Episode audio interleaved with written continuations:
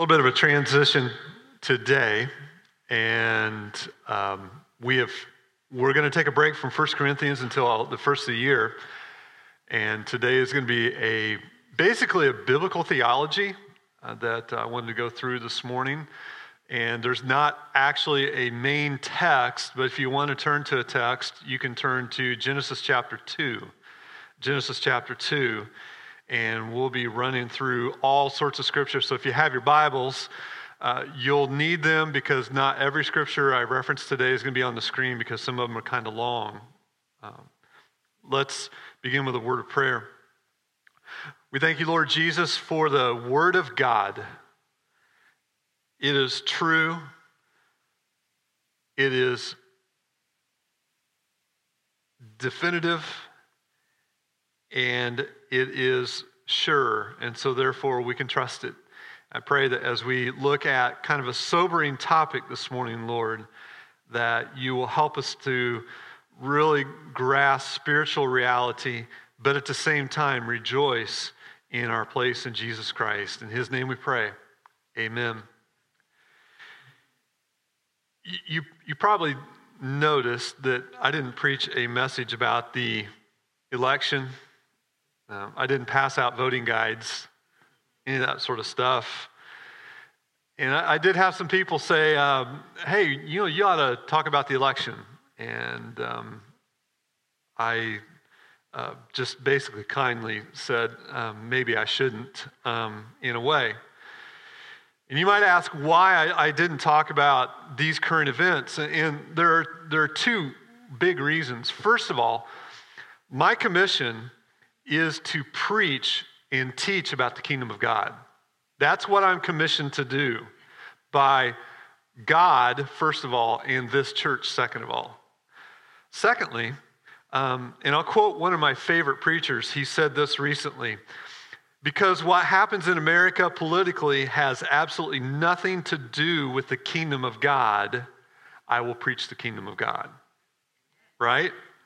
Whether America is Republican or Democrat, whether it becomes socialist or communist, and even if it becomes a dictatorship, it will not affect anything concerning the kingdom of God. Do you remember what Jesus told Pilate when he was on trial? He looked at Pilate and he said, My kingdom is not of this world. If it were, my servants would have been fighting. And so we don't fight a flesh and blood battle. We are actually in a spiritual war. And it's a, it's a much greater war than, than the, the, the, well, actually, it's the war that underlies the, the social and economic and all that other stuff that's going on in the country right now. That being said, what I would like to do today is, is just talk about or preach today about what is actually going on and answer a few questions. The first one would be How did we get here? How do we get to the point that we have so much unrest and upheaval in our country? And the simple answer is that we got there because of the exceeding sinfulness of sin. There's a book entitled The Exceeding Sinfulness of Sin, written a long time ago. It's, it's tremendous. I will say this Sin is exceedingly sinful, and God hates sin. God is absolute purity, holiness, righteousness, and truth. And sin is the exact opposite of all that. And if that is God's character, then sin is completely opposite God's character. Sin corrupts, sin corrupts broadly, Sin corrupts completely. It's in every fabric of every human being, in every society, in the whole world, and all throughout history. All men are sinners, right? And because we are sinners, God's justice demands that we render every, that He render to every person what is due to him. He's a just God. He's a fair God. And so every sin ever committed by every person will be judged fairly, completely, and eternally. That's pretty serious stuff, isn't it? Before Adam and Eve sinned, God even warned them about that. Look at Genesis chapter number 2 and verse number 16. He warned them. He said this He said, You may surely eat of every tree of the garden, but of the tree of the knowledge of good and evil you shall not eat. For in the day that you eat of it, you shall surely die. Satan comes in the form of a servant and immediately questions God's word. Did God actually say that? You will, won't surely die, will you? Look at how good this fruit is. And just, just started getting them to question God. And of course, we know they did eat, and immediately Adam and Eve died spiritually. And that is the status of every human being that's ever born. Those cute little babies in the cribs, or the ones that you hold in your arms, they are spiritually dead. That's, that's humanity. Judgment, because of sin, is inescapable. Every person will be held accountable for their sin, their sin, and no one else's. I was in a kind of a smarty pants uh, text battle yesterday with one of our church members just joking around and they said something about me causing them to stumble and i'll be judged for their sin i said no i said this is what uh, uh, Ezekiel says. And so I quoted Ezekiel 18:20. Look at what it says. The soul who sins shall die. The son shall not suffer for the iniquity of the father, nor the father for the iniquity of the son. Every soul shall, the sins shall die. We are accountable to God for our sin and no one else's. We can't do the whole Flip Wilson thing and stand before God and say, The devil made me do it. Right? Okay? Man is so good, given over to sin that we have become slaves to sin. Do you not know that who that if you present your body eh, anybody who let me just start over. Do you not know that who if you present your body you just want to read it, okay? Let me try this one more time, and we're recording this service, so this is awesome. Do you not know that if you present yourselves to anyone as obedient slaves, you are slaves of the one to whom you obey, either of sin, which leads to death, or of obedience, which leads to righteousness. And of course, as Christians, we know we can't obey perfectly. We're relying upon the perfect obedience of the Lord Jesus Christ to get us to heaven. Sin is personal. Look at this. But those who do evil lie in wait for their own blood. They set an ambush for their own lives. The evil person thinks they're being crafty, thinks they're being sly. They cheat, they steal, they lie, they do whatever they can to think that they're getting ahead. And God says they're only setting an ambush for their own lives. Another one in Proverbs 3:33, the Lord's curse is on the house of the wicked their whole house is being cursed because somebody is wicked. Another one in Proverbs uh, 8 36. All who hate me love death. Think about the picture that's being painted here about sin and sinners. Another one, Proverbs 19 5.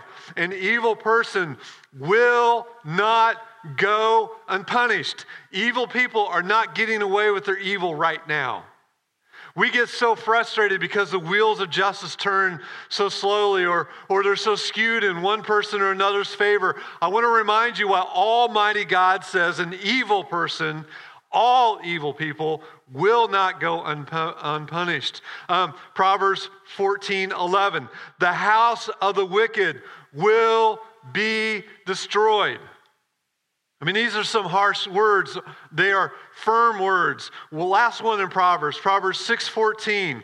The man with a perverted heart devises evil continually, sowing discord. Therefore, calamity will come upon him suddenly in a moment. He will be broken beyond healing just this is just a short little survey of the book of proverbs. Everything god has to say about evil and there's so much more in there. Do you do you get the picture? It god is watching god is keeping accounts god's will is perfect and and he's keeping these accounts and he knows everything nothing is escaping him Look at Numbers 32 and verse number 23.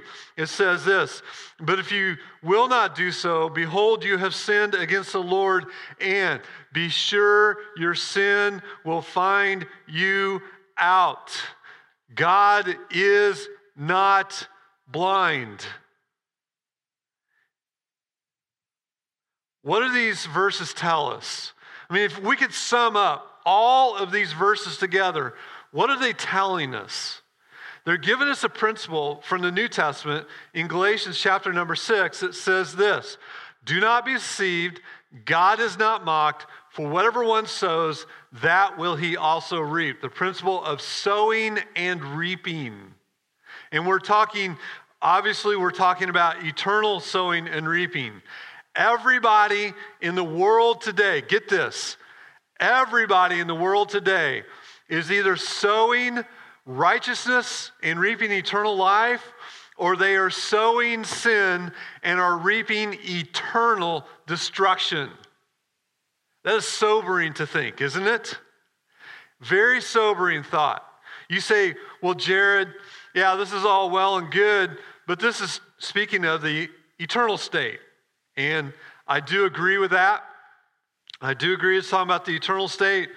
But the Bible also talks about temporal consequences, and he, the Bible talks about societal changes and when societies give themselves over to sin.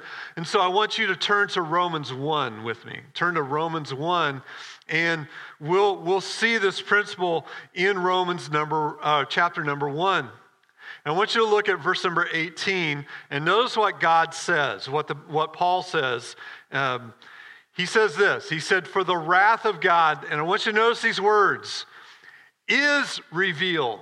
Doesn't say will be, is revealed from heaven against all ungodliness and unrighteousness of men who by their unrighteousness suppress the truth. Notice, Paul doesn't say the, the wrath of God will be revealed. We know that, don't we? But it is revealed right now. Yes, there are eternal wrath and punishment that man will suffer, and sin has consequences. But it's not like there's some neutral cosmic law that produces these consequences. These consequences are the direct expression of the wrath of God.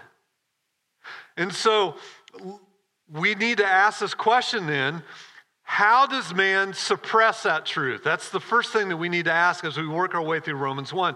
How does man suppress the truth of God? Well, look at verse number 14. For, there's your connector. There's, there's your thought connector, right? For, what can be known about God is plain to them. God, because God has shown it to them. In other words, mankind can plainly see that there is a God and that he is just. For his invisible attributes, namely his eternal power and his divine nature, have been clearly perceived ever since the creation of the world in things that have been made. All mankind, no matter what they tell you, can clearly perceive that there's an eternally infinite God, eternally powerful and infinite God. So look at what Paul says. Because of that, so they are without excuse. For although they knew God, they did not honor him as God or give thanks to him, but they become futile in their thinking. Their foolish hearts were darkened. Claiming to be wise, they became fools, exchanged the glory of the immortal God for images re, uh, resembling mortal man and birds and animals and creeping things. The, the issue is not that God cannot be known, the issue is a moral issue. You see? It's morally. They refuse to acknowledge God, it's completely moral. And so God is clearly pre- uh, perceived in his creation, but man has rejected that and he worships what he wants to worship. Have you ever seen a, a, a time when man's eyes are so darkened as they are today? Uh, you know, I'm into astronomy, I get sky and telescope every single issue I get. They find something that doesn't match their evolutionary thinking. Well, this star, this galaxy should be doing this, these stars should be doing that. We need to rethink our model. Yeah, you need to rethink it and just trash it all together and say there's a God that created it all. But they're not going to do that. They refuse to acknowledge God. And so the Bible says in the end times, man will be ever learning and never able to come to the knowledge of truth. It's not because mankind's dumb, it's because mankind morally refuses to acknowledge God Almighty. Now, look at what Paul says. Okay, if this is why his wrath comes out, what is the form of his wrath? Well, let's look at the next verse, verse number 24. How is God's wrath meted out? Simply, he gives them over to their desires. Therefore, God gave them up in the lusts of their hearts to impurity, to dishonoring of their bodies among themselves. Plain and simple, they want sex and perversion. He gives them sex and perversion. God gives them over to sex. Now, do you know any nations nearby that are like that? You know, maybe one that starts with a U and ends with an A and has an S in the middle. Our society has completely given itself over to sex in every way imaginable. The sexual revolution has not stopped. Just a couple weeks ago, I talked about Martina Navratilova, who was widely celebrated. Well, that's that is passe. We're on to new sexual rights now, and she doesn't match up, and so she gets thrown away. And our nation, porn is, a, is an epidemic, worse than COVID, worse than any results of any dictatorial uh, um, person in the world. It's ruining families. Sex is ruining families. And uh, the, the, if you get in the way of anybody's idea of what their perfect sex life should be, you must be destroyed. And that is our nation. But let's keep reading. Verse 25. Because they exchanged the truth about God for a lie and worshiped and served the creature rather than the creator who is blessed forever. Now, what creatures are we worshiping today? The, the person in the mirror, right? Yes, yeah. Let's keep reading. For this reason, God gave them up to dishonorable passions. For their women exchanged natural relations for those that are contrary to nature. And the men likewise gave up natural relations with women and were consumed with passion for one another. Men committing shameless acts with men and receiving in themselves the due penalty for their error. What are we talking about here? We're talking about homosexuality. And let me tell you something that it is very clear that when the government takes an official stance for homosexuality, like it has, and churches are being uh, prosecuted and, and they are going after churches because of homosexuality, that tells you that we're well along the way of judgment in our country. Doesn't it? What does divine judgment look like? Well, initially, it's just God giving you over to lusts, multiplying the perversities, multiplying the iniquities as they're listed at the end of the chapter. And the corruption accumulates and accumulates. And the weight, the sheer weight of that cor- corruption is incomprehensible particularly when God is too holy to look at any corruption. It is, a, is an offense to God, and it's massive and far beyond our comprehension how offensive all of this is to our God. And it is that point, when it gets to that point, that God brings a nation down.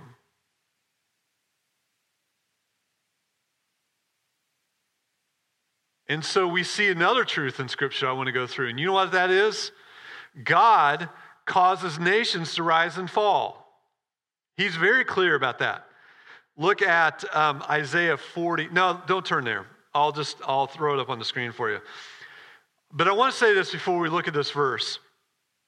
Did you know God is not loyal to any one nation? Even Israel. He's not even loyal necessarily to Israel in a sense. And I don't have time to explain that. Please don't email me and say that God, Israel's not God's covenant people. I understand all that. What I'm saying, you'll see what I'm saying as I, as I go through this. So don't miss what I'm saying by what I said. Does that make any sense? so. God brings nations up and down according to his purpose and his pleasure. Isaiah 40, verse number 22. It is he who sits above the circle of the earth. Its inhabitants are like grasshoppers, who stretches out the heavens like a curtain and spreads them like a tent to dwell in, who brings princes to nothing and makes rulers of the earth as emptiness. Scarcely are they planted, scarcely sown, scarcely has their stem taken root in the earth when he blows on them and they wither and the tempest carries them off like stubble.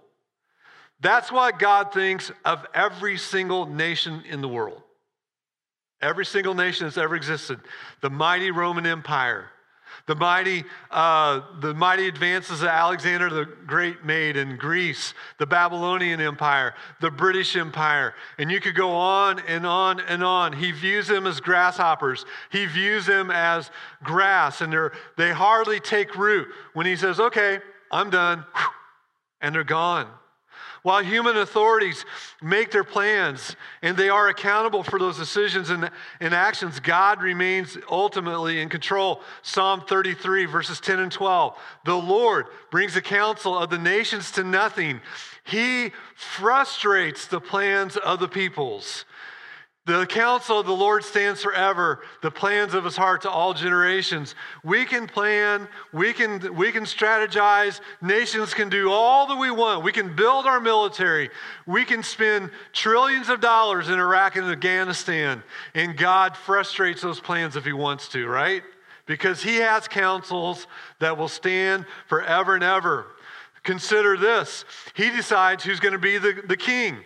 The Most High rules the kingdom of men and gives it to whom he will and sets it over the lowliest of men. And it doesn't matter who has the greatest political advantage. It doesn't matter who is the most attractive candidate. When God decides that candidate is going to sit in the White House or on the throne, it happens. There's a certain amount of comfort in that, isn't there? When you combine the fact that God makes nations rise and fall with the principle of sowing and reaping, you have another truth that we need to introduce. I've already alluded to it, and that is this when a nation gives itself over to sin, God destroys it. Because God hates sin and it will not go unpunished. It's clear that we are seeing the beginnings while I'm talking, if you'll turn to Isaiah chapter 10, we'll get there in just a minute. It is clear that we see the beginnings of God's judgment on our nations. And, there is a moral principle. There are moral principles built into our world since creation, and they apply to all nations, they apply to all nationalities. And God may raise up nations and empires to accomplish his purpose, but when, and this is important, when in their arrogance and violence, and depravity, when those things reach an intolerable level, God acts in judgment and they either collapse, they sink into global insignificance, or they depart the state, world stage of history altogether. And the, the history is replete with empires that you can't find anything about right now. The Hittites, you know the Hittites that are in the Bible? Liberal scholars said there were no Hittites because we had no record of them until in the last hundred years. We finally found evidence of Hittites. For example, God used Assyria at, literally as a stick to punish Judah, and then he judged Assyria. And this is what Isaiah 10 says. Look at um, verse number, oh, uh, let's look at verse number five, okay? Woe to Assyria! The stick, the rod of my anger, the staff in their hands is my fury. Against a godless nation, and that godless nation is actually Judah or Israel, okay? Judah, I send him. So he's sending Assyria against Israel, and against the people of my wrath, I command him to take the spoil and seize the plunder and tread them down like the mire of the streets. But he does not so intend, and his heart does not think so, but it is in his heart to destroy and to cut off nations, not a few. Now, what God is saying here is look, I'm sending Assyria, I'm, I'm commanding them to go against Judah and punish Judah, but in their mind, they don't even acknowledge me. They're just doing what they naturally do, you see? But I'm punishing Israel or Judah with a nation that's far worse than you are. Now, that sounds really unfair, doesn't it? Until you get to verse number 12, and look what he says.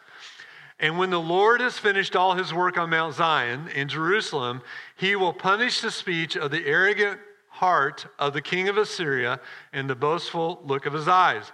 In other words, God's going to take Assyria and he's going to whip Israel with it like a rod. And when he's done, he's going to smash Assyria because that's the only right thing to do. What kind of a God do we serve?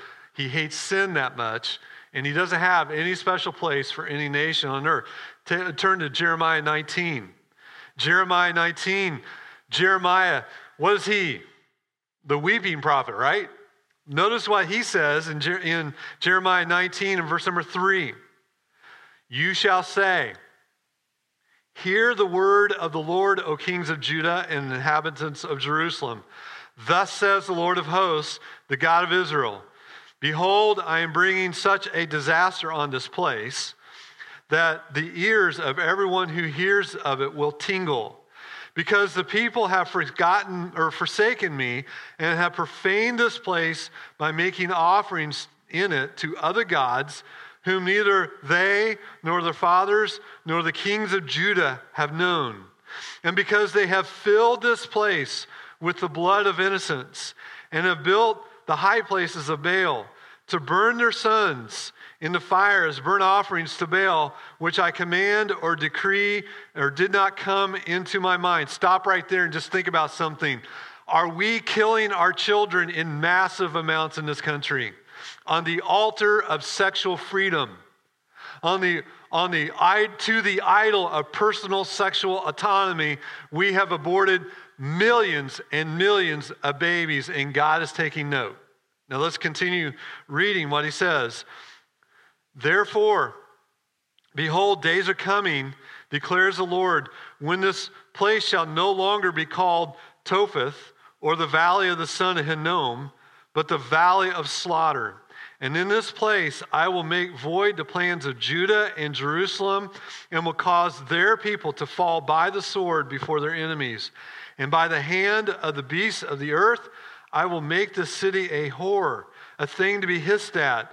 And everyone who passes by it will be horrified and will hiss because of all its wounds. And I will make them eat. Now, this is gross.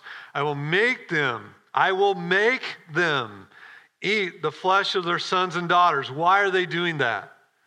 Because they're starving for famine and everyone shall eat the flesh of his neighbor in the siege and the distress with which their enemies and those who seek their life shall afflict them.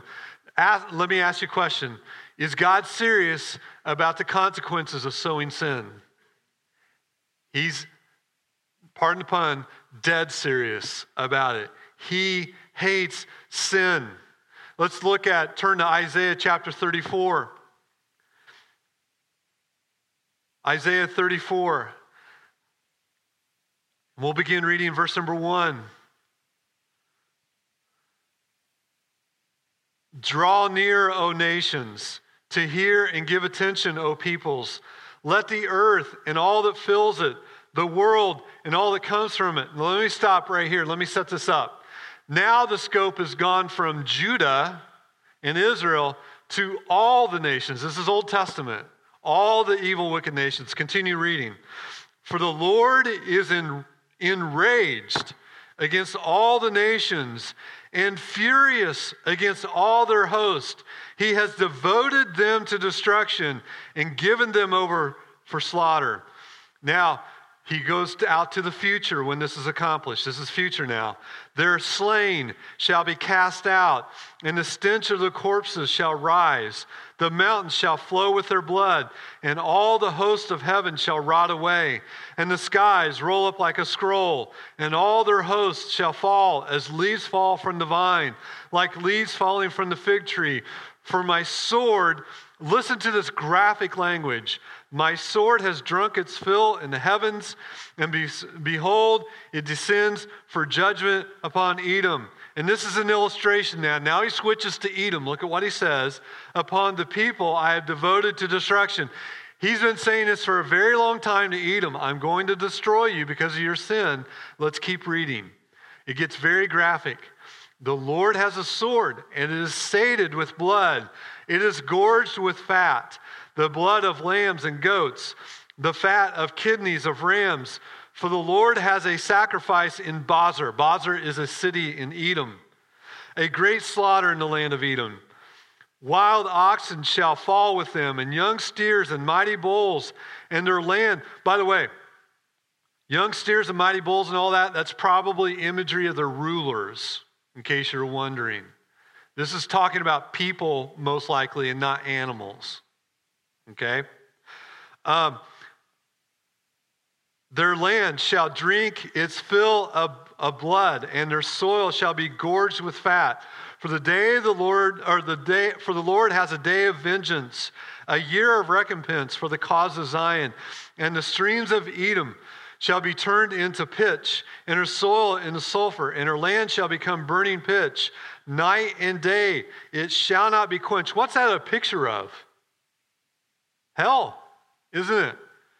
Day and night it shall not be quenched. Its smoke shall go up forever. From generation to generation it shall lie waste. None shall pass through it forever and ever. God is using the language of hell to show that any nation that defies God will be punished. Now, you think in our world today, how many nations are defying God by their laws, by the way their rulers rule, by the way their people live. And we, we sit here in America and we long for the days of just seeing God bless America when our nation's official position is against God in so many different areas. Now let's turn to another verse. Let's go to the New Testament, and we want to go to the very end. So let's take our Bibles and turn to uh, Revelation chapter number 20. What is the end of all sinners? We call that the day of the Lord. And we find that in Revelation 20. You want to know what the day of the Lord is? Here's a description. Verse number 11. Then I saw a great white throne, and him who was seated on it. And from his presence, the earth and the sky fled away, and no place was found for them. I don't have time to unpack this, but I just want to say the earth and the sky, that's most likely talking about people in who love this temporal life who are sinners, okay? I'm not going to explain all the imagery here. And I saw the dead, great and small, standing before the throne, and the books were open. Then another book was open, which is the book of life, and the dead were judged by what was written in the books according to what they had done. There's that final justice. And the sea gave up its dead who were in it. And death and Hades gave up the dead who were in them. And they were judged, each one of them, according to what they had done. The whole world will be judged according to their deeds, and the, the, every sin that they ever sowed will be reaped in corruption. And we're seeing it right here in the day of the Lord. Then death and Hades were thrown into the lake of fire. This is the second death, the lake of fire. And if anyone's name was not found written in the book of life, he was thrown into lake of fire. Eternal punishment is the judgment to come. Now, I know I just painted a horrific picture, but this is biblical and we need to hear it. But I want you to contrast this for just a minute. You ready? All the preoccupation with social issues the interest in social justice, financial equity, equity, redistribution, oppression, all the victims, socialism, identity fixation, and the election, all of those things are completely meaningless in the, in the view of what is about to come. Isn't it? As Christians, we have to know this because we know the future. The Lord has shown it to us. It's depressing, isn't it? It's completely depressing. Why on earth would a sane person sink his hopes so deeply in any of this?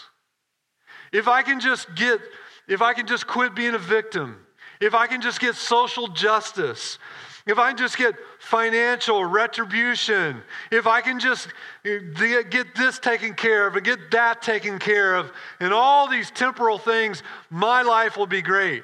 It will not be great. It will never be great because God said so, because there is a sowing and reaping of sin. Why would anybody sink their hopes so deeply in this? And here is where we're going to make a dramatic turn. Because as believers, we are part of a greater kingdom, a more noble kingdom, an eternal kingdom. And I want to take you back and I want to show it to you. And we're going to walk through this very quickly in a few minutes that we have left. Turn back to Daniel chapter number two. I know the men's Bible study has been in there for what seems like an eternity. yeah. If we were Catholic, we'd say it's purgatory, right? No, I'm just kidding. So, we're members of a kingdom that will never be destroyed. So, Daniel chapter 2, King Nebuchadnezzar has a dream. And if you remember the dream, there's the head of gold, the chest and arms of silver, the, the middle and thighs of bronze, the legs of, um, of iron, and the feet of clay and iron. You remember that, that image that he had to dream of? And in that dream, a stone not made with hands struck the image and broke it. And I want you to see what happened in verse number 35, Daniel 2:35. Then the iron and the clay and the bronze and the silver and the gold all together were broken in pieces and became like the chaff of summer threshing floors. Now, what you don't know is that um, the, the chaff, well, I'll just say this the chaff is completely blown away. And all the um, threshing floors, and the wind carried them away. And notice what? So that not a trace of them could be found. But the stone that struck the image became a great mountain and filled the whole earth. Do you realize what Daniel just told Nebuchadnezzar? He just said, Nebuchadnezzar, as great as your kingdom is, one day you will not be able to find a trace of your kingdom. Notice that Daniel gives him the interpretation. Now, now the, the Babylonians, they're mighty and they're fearsome and they're powerful, and they will be destroyed so thoroughly that you can't find a trace of them. And Daniel's interpretation is found in verse number 44. Look at verse number 44. And in the days of those kings, the God of heaven will set up a kingdom that shall never be destroyed, nor shall the kingdom be left to another people. It shall break in pieces all of these kingdoms and shall bring them to an end, and it shall stand forever. Just as you saw that a stone was cut from a mountain by no human hand, and it broke in pieces the iron, the bronze, the clay, the silver, and the gold, a great God has made known to the king what shall be after that. The dream is certain, and its interpretation is sure. When did or has or will this kingdom be set up? The answer is that kingdom is here right now. It was set up at the crucifixion and resurrection of our Lord and Savior Jesus Christ. That kingdom is here now. It's right here. Now, I don't know about you, but I'm so glad I'm part of that kingdom. But let's, let's, let's get a little bit real here. It doesn't feel like our kingdom is winning, does it? It feels like at every turn we're losing. Am I the only one that feels that way? But listen, you have to understand how Jesus characterizes the kingdom that we're in in its current state. This is so important. In Matthew chapter 13, he says this The kingdom of heaven is like a grain of mustard seed that a man took and sowed in a field. It is the smallest of all seeds, but when it has grown, it is larger than all the garden plants and becomes a tree, so that the birds of the air come and make nests in its branches. So the kingdom starts small and grows unnoticeably. And he gets even more specific. It's even more unnoticeable. He told them another parable the kingdom of heaven is like leaven that a woman took and hid in three measures of flour until it was all leavened. The leaven she stuck in there and it worked. And it worked quietly and it was almost unnoticeable the way it was working. But the kingdom's working. It doesn't feel like it. You can't see it, but it's working. And the kingdom that we're part of, let, let's be real. The kingdom we're part of almost seems ineffective, overwhelmed, and irrelevant. The average church in the United States of America has a little less than 80 people in it. That's, that's actually, that would be medium, not average. E, medium is, that means half of all the churches are under 80. When you add, the, add them all together, the average attendance is somewhere around 95, all the megachurches and everything else. Now, let me ask you a question. Does anybody pay any attention, anybody in the world pay any attention to the little church on the corner? No. I bet you hundreds of people driven by, even this morning while we're here, and they have not paid one lick of attention to our church because we're irrelevant in their minds, right? But it's like a mustard seed and leaven. It grows almost unnoticeably. And I want you to see what happens in the end. Turn to Revelation 19. Because our kingdom is growing and growing and growing. Did you know that there are more, there, there were more people who worshiped in a church in communist China this morning than there were in all of Western Europe that worshiped in church this morning. There's over 100 million Christians in communist China. China and the, the, the, the southeast and the south, like Africa and, and South America, are the places where Christianity is growing like you cannot imagine. But we're so America centric, a lot of times we don't realize that. But I want you to show, want to show you what happens. We seem irrelevant until one day, Revelation 19, verse number 11, our King shall come. Then I saw heaven open, and behold, a white horse. And the one, notice the explanation point, and behold, a white horse. The one sitting on it is called faithful and true, and in righteousness he judges and makes war. His eyes are like a flame of fire, and on his head are many diadems, and his name, he has a name written like no one knows but himself. He is clothed in a robe dipped in blood, and the name by which he is called is the Word of God. And the armies of heaven, arrayed in fine linen, white and pure, were following on him on white horses. From his mouth comes a sharp sword with which to strike down the nations, and he will rule them with a rod of iron. And he will tread the winepress of the fury of the wrath of God Almighty. And on his robe and on his thigh he has a name written. And what is it? King of kings and Lord of lords. And it is that time that the kingdom, which we really can't see much, all of a sudden becomes visible to the whole world. And what is the result of that change in rulership? Look at now at Revelation 21, verse number 1. And then I saw a new heaven and a new earth. For the first heaven and the first earth had passed away, and the sea was no more. And I saw the holy city, New Jerusalem, coming down out of heaven from God, prepared as a bride adorned for her husband. By the way, that's us. The bride in Revelation and in the New Testament is the church. And we're coming down. And what does he say? I heard a voice from the, uh, from the throne saying, Behold, the dwelling place of God is with man, and he will dwell with them, and they will be his people. And God himself will be with them as their God, and he will wipe away every tear from their eyes. Amen. and death will be no more. Amen. Neither shall there be mourning, nor crying, nor pain anymore. Amen. Why? Because the former things have passed away without a trace, just like God said would happen all the way back in Daniel. Without a trace. The former things have passed away the corruption, the lies, the violence, the cheating, the hatred, the envy, the strife. It's all gone. There's not even a remnant of it anymore. Look at Revelation 22, verse number 1. Then an angel showed me the river of the water of life.